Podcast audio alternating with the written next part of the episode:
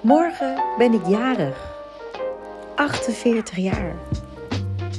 Ik kan me nog herinneren als klein meisje dat als ik jarig werd, ja, dat was zo'n bijzondere dag, 18 januari. Man, dat was wel de dag van het jaar. Waarom weet ik niet. Het ging me niet eens over de cadeautjes of om. Maar ik vond dat zo belangrijk, mijn verjaardag. Mijn moeder die, uh, was altijd heel goed in feestjes organiseren. Deden we dan een speurtocht in het bos. Nou ja, bos, dat is eigenlijk een park, maar in mijn beleving was dat natuurlijk een bos. Het Elsenburgerbos in Rijswijk. En ik vond zo'n mijlpaal van een jaar altijd heel belangrijk. En het vieren daarvan vond ik belangrijk. En eigenlijk heb ik uh, de laatste keer dat ik het echt groots gevierd heb, was toen ik 40 werd. Toen heb ik een première gehad van mijn eigen show voor Tina. Uh, het was eigenlijk als grapje begonnen. We hebben daarna 50 shows gedaan met liedjes van Tina Turner. Omdat ik al eigenlijk vanaf ik uh, me kan heugen fan ben van Tina. Nou ja, ik heb jullie al verteld waarom. Ik vind het gewoon een hele inspirerende vrouw. Een vrouw van 40 plus die niet achter de geraniums gaat zitten. En nou ja, over twee jaar kan ik de 50 aantikken. Nou, ik weet wel hoe ik die 50 al ga vieren. Want ik ga geen groot feest geven, maar ik wil met de motor door Amerika toeren. Ja, dat wil ik eigenlijk. Want ik merk met de grote feesten die ik heb gegeven, ja, behalve mijn 40ste, dat vond ik echt fantastisch. Ja, ik, ik stond op het toneel, waar ik me eigenlijk het allerlekkerste voel, en ik kon met iedereen praten, zonder dat ik helemaal tureluurs werd van, nou, al die mensen die in de zaal zaten. Normaal, als je dan op een feest bent, moet je iedereen aandacht geven. En um, ja, je hebt eigenlijk tijd voor niemand, geen tijd voor je feest, geen tijd voor jezelf, geen tijd om ervan te genieten. Dus dat was wel echt een ideale manier om een verjaardag te vieren. En ik denk terug aan dat kleine meisje van vijf. En ik wist, toen ik vijf was, had ik altijd gezegd: ik wil zingen. Ik wou heel graag een circus tent hebben. En ik wou met mijn circus tent rond, rondreizen over heel de wereld. En ik had me eigenlijk, zag ik voor me hoe ik uh, ja, met mijn man, die dan muzikant was, een acrobaat en alles tegelijk. En honden. En ik had dan, ja, in die tijd had je nog tijgers en zo, had je allemaal dieren. En dat ik dan kinderen had die met hun blote voetjes door de modder rondstampten. En de, ja, ik zag dat circusleven, dat was wel mijn grote droom.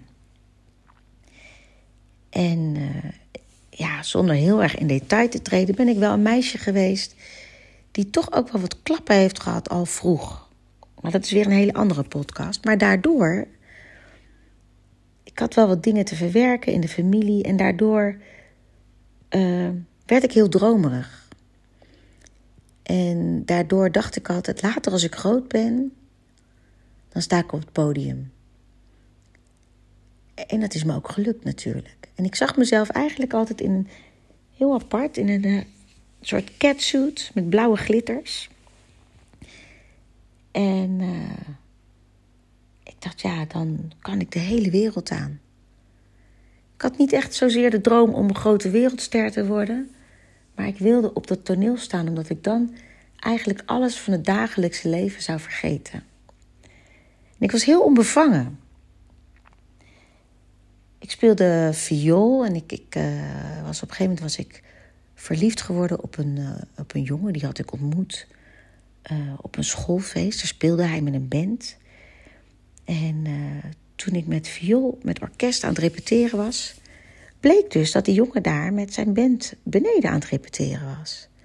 Dus dan ging ik na de orkestrepetitie naar beneden en dan ging ik een beetje zo hangen bij die band. En dan ging ik een beetje kijken en uh, later gingen ze een optreden doen en een zangeres was uh, ziek geworden. En toen ja, zei ik van joh, ik val wel in. Dat is eigenlijk de eerste keer dat ik ging zingen. Wat heel grappig is, is dat diezelfde zangeres uh, nu in Duitsland woont. En in musicals best wel veel dezelfde rollen heeft gedaan als ik. Petty van der Velde heet ze. En um, zo ben ik gaan zingen. En ik was eigenlijk een soort fladderend prinsesje met grote dromen. En ik had een schoolbandje. En met dat schoolbandje speelden we wel eens in Scheveningen op de boulevard. En daar zat een keer een man, en dat was een producer. En die heeft mij zo gezegd ontdekt. Ik was 17 jaar en die wilde met mij een CD opnemen. En ik was toen nog heel onbevangen. Dat weet ik nog. En ik, ik, ik heb, hij, ging, uh, hij maakte muziek, hij produceerde. En ik schreef de liedjes. Ik heb een liedje, de teksten bedoel ik. Ik heb nog een tekst over mijn broertje geschreven. En ik dacht toen nog helemaal niet na over hoe je muziek maakt. Ik, ik maakte gewoon muziek. Dat was gewoon mijn leven. Dat vond ik gewoon fantastisch. En toen wou ik graag naar de Kleinkunstacademie. En ik, zat toen, ik had toen een vriendje en die vond het niet leuk dat ik naar de Kleinkunstacademie ging. Ik was aangenomen, maar hij zei: Ja, uh, ga je naar Amsterdam en uh, dan zie ik je nooit meer. Dus ik heb gewoon de Kleinkunstacademie niet gedaan. Was aangenomen bij het conservatorium. Nou, dat vond hij ook eigenlijk helemaal niks. Dus heb ik dat ook niet gedaan. En als ik zo terugkijk op mijn leven, heb ik heel erg mijn leven laten bepalen. Dat heb ik zelf gedaan, hè. En dat, dat komt misschien door hoe ik ben opgevoed. Dat komt misschien omdat ik allemaal heb meegemaakt. Maar ik stond niet echt helemaal zo sterk in mijn schoenen. Dat ik de stappen kon zetten die ik eigenlijk wilde zetten. Dat heb ik echt gaandeweg, met schade en schande, heb ik dat geleerd. En uh, nou ja, die producer, we hebben een, een CD opgenomen. Die heette The Light in the Darkness. Dat is de letterlijke vertaling van mijn naam, Noor Laila. Licht in de duisternis. En nou ja, toen ging die platenmaatschappij failliet, dus daar is niks mee gebeurd. Uh, toen ging ik in Miss Saigon. Want uh, ik ging op pianoles. Want ik dacht, ja, ik wil muziek maken. En mijn pianolerares die ging auditie doen voor Miss Saigon. En ik wist niet wat dat was. Maar ik denk, ga wel mee. Want ik, ik was toen nog bezig in het proces van de kleinkunst. En uh, ik kon dan vier maanden nadat ik uh, mijn middelbare school had afgemaakt. Ik zat op de vrije school in Den Haag. Kon ik een cursus doen, een Miss Saigon cursus. En ik dacht, nou, dat is altijd mooi meegenomen. Dus ik ben die cursus gaan doen. En tijdens die cursus vielen er steeds meer mensen af. En zo zijn er tien meisjes uit Nederland overgebleven. En zo werden er ook tien meisjes vanuit de Filipijnen naar Nederland gehaald. En zo zat ik uiteindelijk in Miss Saigon. En nou, toen ben ik van rol naar rol naar rol gerold. en eigenlijk is mijn leven gewoon zo gegaan zoals het ging. Ik, heb geen, ik had geen plan. Uh, en ik had ook steeds wel agenten om me heen. En juist omdat ik geen plan had, ik heb op een gegeven moment ook met het Songfestival meegedaan. Maar omdat ik niet duidelijk wist wat ik wilde, liet ik ook wel dingen gebeuren die niet, ja, die ik, waarvan ik dacht, nou, had dat, als ik goed was begeleid en als ik had geweten wat ik had gewild, was me dat niet gebeurd. Ik had bijvoorbeeld voor mijn eerste CD een hoesje. en uh, toen zeiden ze: Kijk, we willen een hele mooie sensuele foto maken. Lieten ze een foto zien van een vrouw met blote borsten, maar haar armen eromheen. Dus je zag eigenlijk niks bloots. Je zag alleen haar gezicht en die armen. Het was eigenlijk heel kunstig. Het zag er mooi uit. En als je dan mijn hoesje zag, zag je mij met een hotpants, blote borsten en die borsten vasthouden. En ja, mijn manager die bepaalde toen dat dat leuk was. En ik dacht, hij zal het wel weten. Zo heb ik mijn hele carrière geleefd. Zij zullen het allemaal wel beter weten dan ik. Zo hebben er ook heel veel mensen heel veel geld aan mij verdiend. Uh, en ik had de touwtjes niet in eigen handen. Ik heb het geluk gehad dat ik gewoon altijd werk heb gehad. En ik heb het geluk gehad dat mijn talent groot genoeg was dat dat steeds boven kwam drijven. Maar wie ik was en wat ik nou wilde, dat wist ik niet. En mijn hele identiteit van zelf liedjes maken, um, die onbevangenheid, ja, dat is eigenlijk een beetje steeds meer weggeëpt en ik ben onzekerder geworden. En het stomme is dat juist met mijn allergrootste, allergrootste droomrol, dat dat nog het allermoeilijkst was. En nu kom je dus op een punt dat ik morgen 48 ben. En ik kijk terug op mijn carrière, waar ik toch echt wel heel erg trots op ben, die ook nog niet voorbij is. En ik denk bij mezelf, wat had ik nodig om misschien nog een stapje verder te kunnen komen? En ik kijk naar mijn collega's en ik zie eigenlijk dat die behoefte er nog steeds is. Weten wat je zelf wil. Ik hoor heel vaak als mensen auditie doen, wat willen ze zien? Wat vindt een ander van mij? Het is gek dat als je iets vanuit je hart doet, dat je altijd afhankelijk bent van wat een ander van jou vindt. En zo kan je jezelf echt kwijtraken. Zo kan je losraken. En nou, toen ik Fortina had gedaan. Was dat met. Nee, dat was net voor Fortina. Dat was eigenlijk een beetje zo. Nou, tien jaar geleden. Toen ben ik een opleiding NLP gaan doen. Eigenlijk omdat ik dacht, joh, als ik straks tegen de 50 loop, wil ik niet gefrustreerd zijn dat, ik, dat er misschien geen rollen meer voor me zijn. Of wil ik, uh, uh, wil ik wel mijn gezin hebben? Wil ik niet eenzaam zijn omdat ik met het vak getrouwd geweest ben? Ik denk dat ik er even uit moet stappen om wat in, andere inhoud aan mijn leven te gaan geven. Zo, ben ik, uh, zo kon ik er ook even uitstappen. Ik was toen getrouwd op dat moment en ik ben zwanger geworden van mijn laatste dochter. En ik ben een opleiding gaan doen, ja, eerst voor mezelf, NLP, om patronen te doorbreken. En uh, ik ging lesgeven op het conservatorium als zangdocent, maar ook wel als begeleider eigenlijk.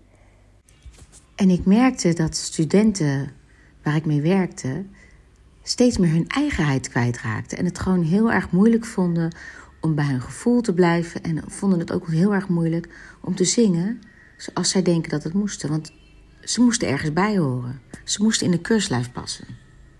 Nou ja, lang verhaal kort. Ik heb veel over de Academy al verteld. Uh, nou heb ik afgelopen jaar ook in de corona ben ik gaan kijken van goh, hoe kan ik online coachen. Uh, ik heb een programma ontwikkeld. Ja, ik heb nog niet de goede naam, maar het programma werkt. Het zijn de zeven rollen. En in die zeven rollen vraag ik belangrijke rollen uit in je leven. En daaruit kan je dus heel goed zien waar de blokkades zitten. Um, wat je nodig hebt om je doel te bereiken. En ik ben dus langzaam ben ik uh, uh, uh, met verschillende mensen ben ik dat traject ingegaan met hele mooie resultaten. Het was alleen heel omvangrijk en heel intensief. En ik dacht, hoe kan ik deze cursus laagdrempelig maken? Zodat het eigenlijk voor iedereen makkelijk is te betalen, fijn om te doen, overzichtelijk. En al word je geen lid van de Academy, dat je gewoon wel een tool hebt om door te gaan zonder intensief één op één heftige trainingen met mij te doen. Dat je gewoon de basis voor elkaar hebt.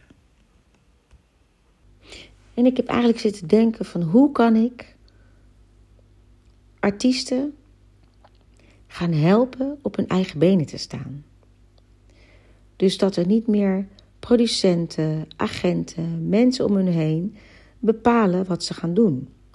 Want ook al heb je mensen die het echt goed met je voor hebben, als jij niet weet welke kant je op wil, ja, dan kunnen mensen zonder slechte bedoelingen je een richting opsturen die je eigenlijk niet wil.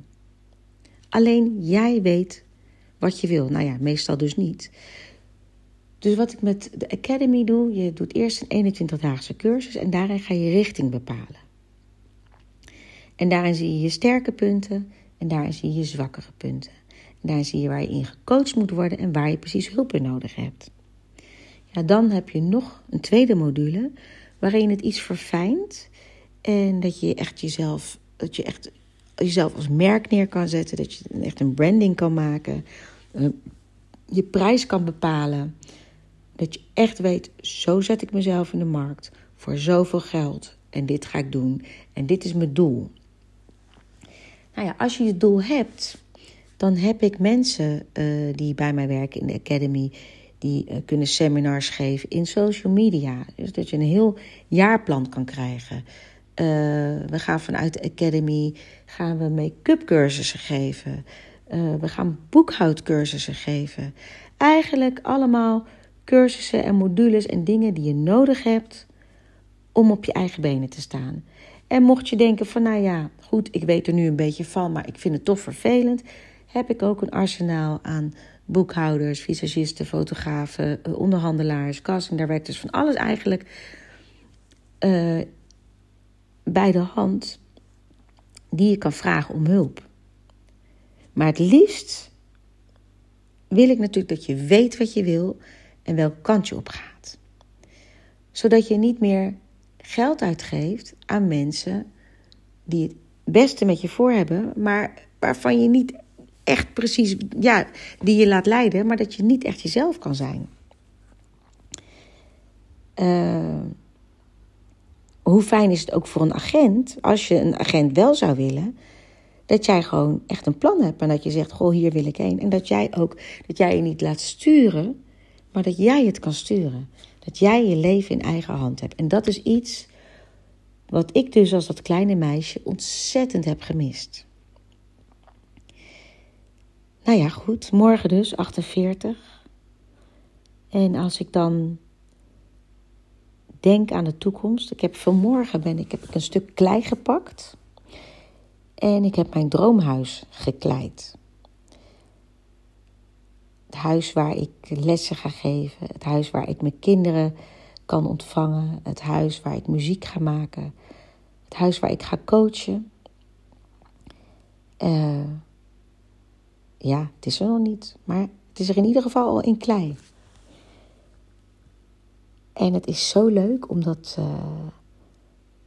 om dat te doen. En dan het idee dat ik uh, binnenkort in de bodyguard ga spelen weer. Eigenlijk een soort cooling down, want mijn lijf staat nu echt onder hoogspanning met Tina. En ik voel mijn gewrichten, dat heb ik al eerder gezegd, maar ik voel echt aan alles in mijn lijf van hé, hey, tijd voor de cooling down. Je hebt je droomrol mogen spelen. En nu wordt het dus tijd voor die nieuwe fase.